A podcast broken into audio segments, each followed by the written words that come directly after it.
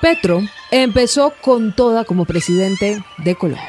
Chévere tomar gaseosa y los costes los asume el Estado y la sociedad. Eso no puede ser así. Danilo está autorizado para hacer contacto. Es su labor, su función. Eh, vamos a cotejar, hay muchos rumores, comunicados, eh, expresiones a favor de treguas, de posibilidades de paz. Pero ahora se trata de ver si es cierto. Creo que en dos meses podemos estar con lo, con lo más importante superado. Hay temas más complejos, por ejemplo, monómeros colombo-venezolanos, que es donde se hacían los fertilizantes.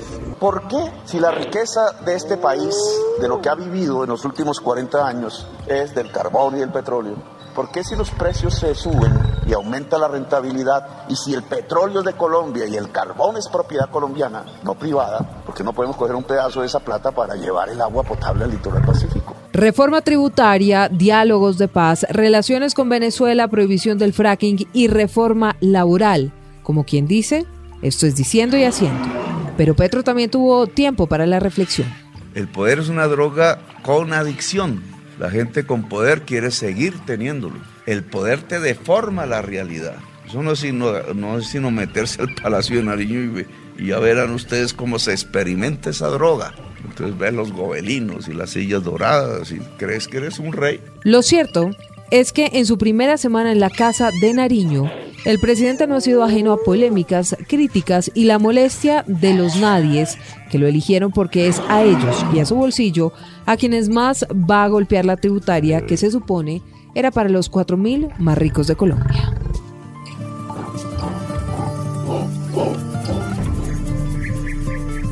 Pedro, de 1 a 10, ¿cuánto le ponía Petro en sus primeros días como presidente? Yo le pondría 7. ¿Sí? Bueno, no, no le va mal. No, no, porque pues uno no puede eh, en una semana calificar con 10. ni con uno. Ni con uno. Entonces, creo yo que con un 7 ha demostrado rapidez, ha demostrado, creo yo, coherencia en muchos casos y también prudencia en otros, que eso me parece importante en el ejercicio del poder. ¿Será que se mantiene en ese 7, sube o baja?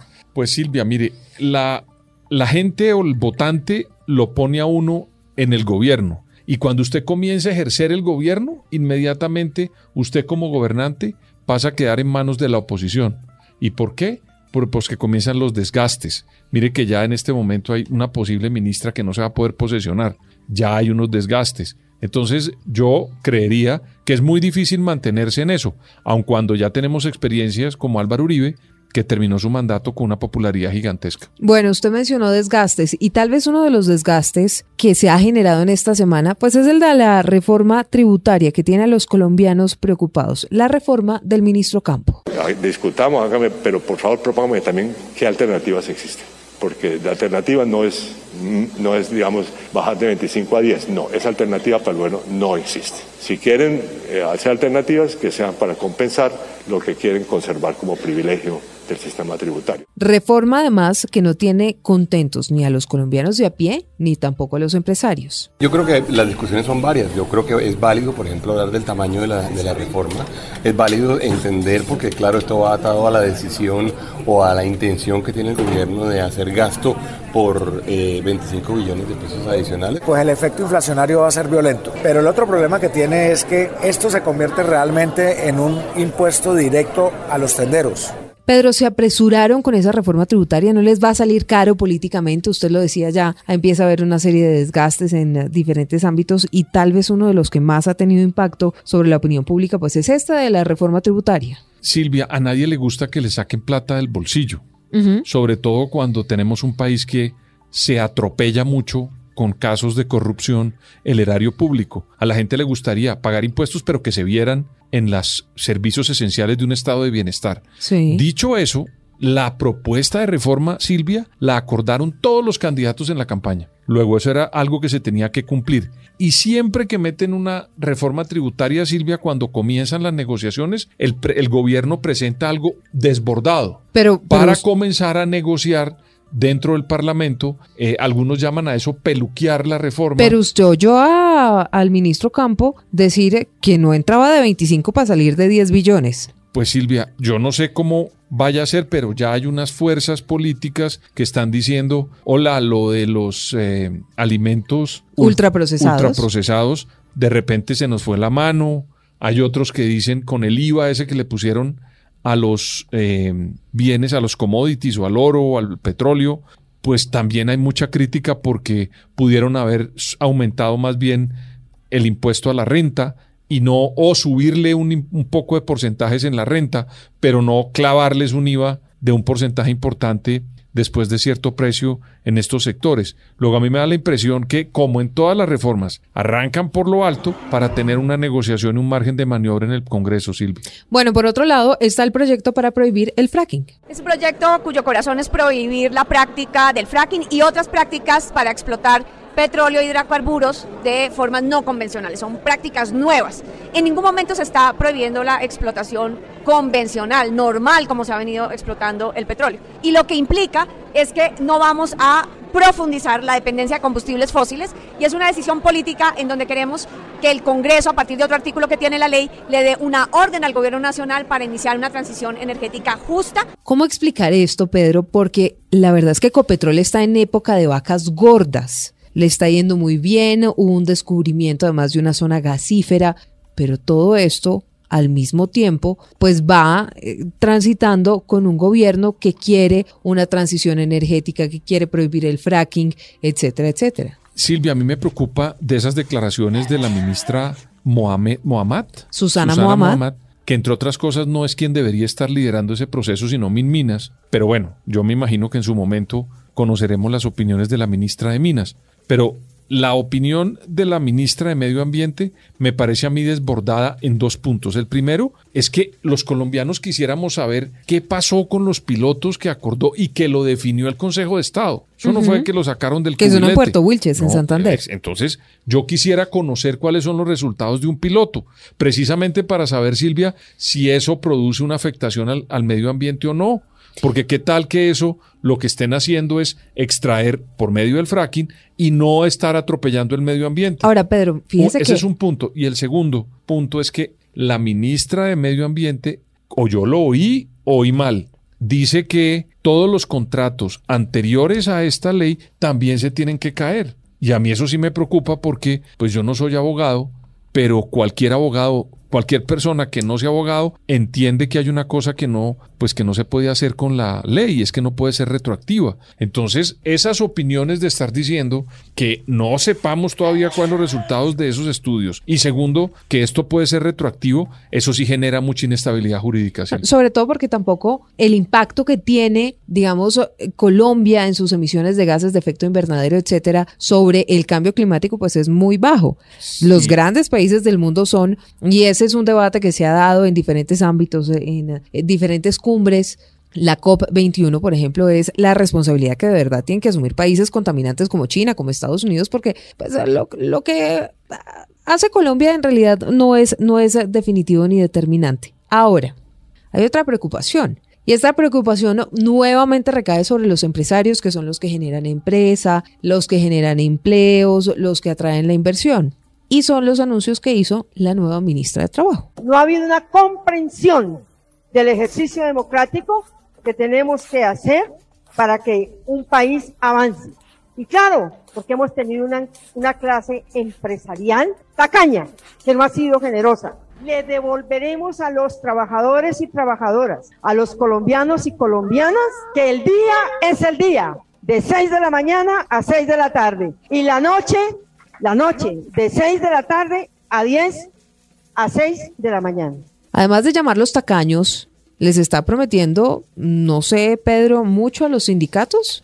Mire, Silvia, yo creo que aquí hay que tener coherencia en varias cosas. Para un lado sirven los estudios y los, digamos, las experiencias y los seguimientos que le han hecho sobre todas las horas extras. Aquí está presentando eso como que haberlas eliminado no movió la economía en materia laboral. En eso se fundamentan para decir que no importa si las implementan o no, pero en el fracking no creen en el estudio y no quieren entender y no quieren recibirlo. Ah, usted dice que no hay como una coherencia. Pues claro, entonces si para unas cosas le sirven los estudios, pues para el otro también tendría que servir. Y lo otro, nunca en Colombia un ministro de Trabajo debería comen es que mire Silvia, el ministro de Trabajo es el que se encarga de resolver los problemas laborales en Colombia. Ese señor es una paga incendios o una persona que crea unos escenarios para que se resuelvan las crisis y las negociaciones entre los trabajadores y los empleadores. Y resulta que aquí sacaron a una señora que de entrada comienza diciendo, ustedes son unos enemigos, son unos tacaños y no han hecho nada. Ojo, yo entiendo que la nueva ministra es una persona que viene de los sindicatos. Pero además tiene una tendencia comunista. bien. Y eso, mire Silvia, eso está bien. Eh, el comunismo no es un partido que esté en Colombia proscrito. No. Entonces tiene todo el derecho de hacerlo. Ahora, fíjese que Juan Manuel respeto- Santos se la jugó con Angelino Garzón también, No, como su, como su fórmula de la vicepresidencia. El y- primer presidente que puso un ministro obrero fue Belisario Betancur Ok, en sí. 1982, el doctor Carrillo, que murió hace unos años. Pero, Silvia, es muy importante que la ministra se serene porque ella va a tener muchos conflictos que resolver y lo que uno no puede ver es que una ministra arranque armando un conflicto cuando lo que tiene es que sentarse a resolver diferencias, porque ella ya no es la líder sindical de un No es sector, activista. sino que es la ministra y le toca a Silvia darle garantías a los empleadores tacaños, a los empresarios tacaños, pero también a los sindicalizados y al trabajo, a los trabajadores Imagínese normales. negociando cómo va a ser eso en diciembre el Es que salario eso mínimo. no puede ser. Bueno, y como con Petro parece que esto es diciendo y haciendo, pues ya está en marcha el plan para lograr la paz total. En general es una mesa técnica de negociación, no es una negociación política, es una negociación técnica alrededor de cómo garantizar que si una organización dice tregua y el Estado dice tregua, sea una tregua de verdad. Entonces aquí tenemos unos elementos que indudablemente tienen que ser discutidos en una mesa común de negociación de treguas. ¿En qué pueden terminar esos acercamientos con el ELN en Cuba? Silvia, yo creo que esa autopista con el ELN está más expedita que con los otros señores de la paz total, que son los eh, miembros de carteles delincuenciales y de la droga, con los que ellos quieren sentarse a hablar, o por lo menos hay una intención. ¿Por qué le digo que hay una autopista? Porque está el ejemplo de la, de la solución del conflicto con las FARC, y allá hay un camino, están unas agendas, están unos protocolos. Lo único que a mí no me deja de preocupar es el dogmatismo que tiene el ELN uno no, a uno no le genera tranquilidad y uno No, no, pues- ve que haya, digamos, como unas especies de señales por parte del ELN para decirnos ya hemos, ya nos hemos vuelto menos dogmáticos y somos más pragmáticos, hay que terminar esto. Pedro, qué tranquilidad si cuando estaban en unos diálogos de paz fueron y pusieron una bomba Pues en una escuela de cadetes en Bogotá y mataron a más de 20 personas. A ellos, Silvia, tiene, ellos, ellos tienen que mandar unas señales muy grandes porque ese proceso con las FARC duró cuatro años y acuérdese, acuérdese del bueno, y- desgaste que provocó en este Incluso país. duró un poco más, porque acuérdese que Juan claro, Manuel Santos claro. debió reelegirse para poder. Hubo dos años como exploratorios, luego unas Entonces, negociaciones largas. Ojo con eso, ellos tienen que tener en cuenta el tiempo y tratar de volverse un poquito más pragmáticos los eh, miembros del, el- del ELN. Bueno, Petro está que abarca temas. Propuso esto. ¿Qué pasa si se legaliza el cannabis en Colombia sin licencias? Como sembrar maíz, como sembrar papa y vemos a ver si se exporta eso y nos ganamos unos dólares. ¿Le suena eso de legalizar el cannabis sin licencia? Qué desorden el que puede ocasionar eso, Silvia, porque pues yo creo que tiene que haber alguien que regule eh, pues ese, ese, ese negocio. Sobre todo porque pues eso tiene mu- muchos compradores afuera. Y yo creo que tiene que haber un momento alguien que vigile y se sepa la calidad de lo que salga de la cannabis, quién la hizo, dónde la hicieron, cuáles son, digamos, los procesos que ellos hacen en la producción de este tipo de cannabis, pero no que cualquier persona monte un sitio y comience a hacerlo sin licencia. Las licencias no se dan, Silvia, porque uno quiera ser restrictivo. Sí. Las licencias se dan para que las compañías o las empresas cumplan con unos parámetros y que esos productos pues puedan estar Ahora. eh, de manera muy eficiente dentro del mercado. Esto, Pedro, no es el inicio, no está ya pues, empezando a poner eh, Gustavo Petro los primeros ladrillos sobre lo que en realidad quiere, que es cambiar,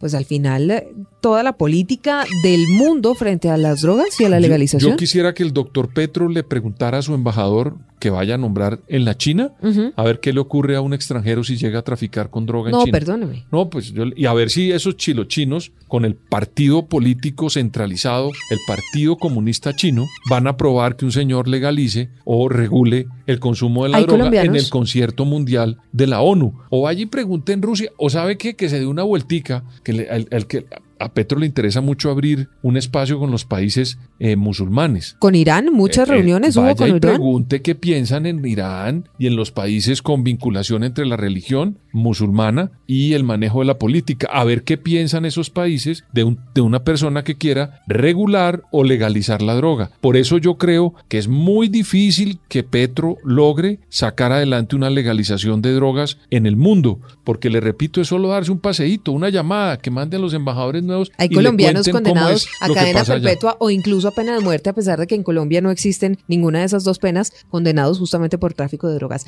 Una semana muy movida que termina, Pedro, con un anuncio importante. Ya están los nombres de los dos embajadores de Colombia y de Venezuela. Félix Plasencia, sí señor, y Armando Benedetti. Confirmado, sí señor. Ah, Confirmado pues. Armando Benedetti y Félix Plasencia, que fue canciller del régimen de Nicolás Maduro. Van dando también lo del restablecimiento de relaciones. Petro va a toda marcha. Pues ya lo dijo que no podía esperar, pero además Silvia eso estaba represado. Aquí hay unas decisiones que estaban represadas. ¿Cuál? El proceso de paz. Eso estaba represado, porque el gobierno anterior no aceleró los procesos de paz porque tenía otro mandato. Este gobierno lo tenía represado. Teníamos represados otro elemento, Silvia, eh, el problema económico y había que hacer una reforma. Ahí está el presidente haciéndolo y teníamos represado el caso con Venezuela.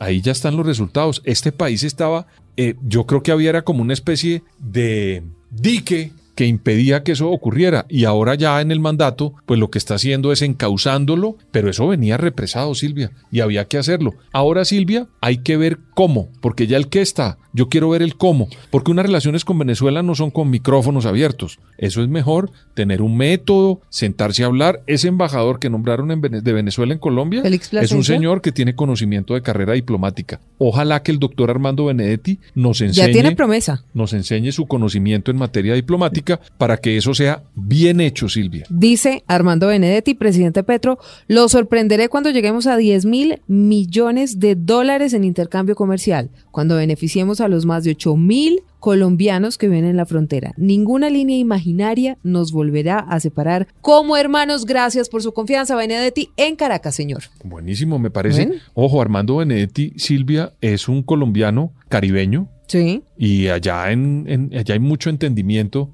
con el Caribe en Venezuela, eso ahí puede haber, digamos, una especie de empatía que puede favorecer mucho, pero yo quiero ver cuáles son los trabajos y la línea de trabajo diplomático del nuevo embajador Benedetti en Venezuela. Usted le dio siete a Gustavo Petro. Vamos a ver si con el pasar del tiempo sube o baja en su calificación como presidente de Colombia. Por ahora va a toda marcha como los zorros y erizos y los invitamos como siempre a unirse a esta comunidad en Boombox, en Spotify, en todas las plataformas de audio. Nos pueden comentar, pueden mandarnos mensajes aquí, aunque pensemos distinto pues podemos oír esas opiniones. Y por supuesto le ponemos la lupa a los zorros y erizos de la política colombiana.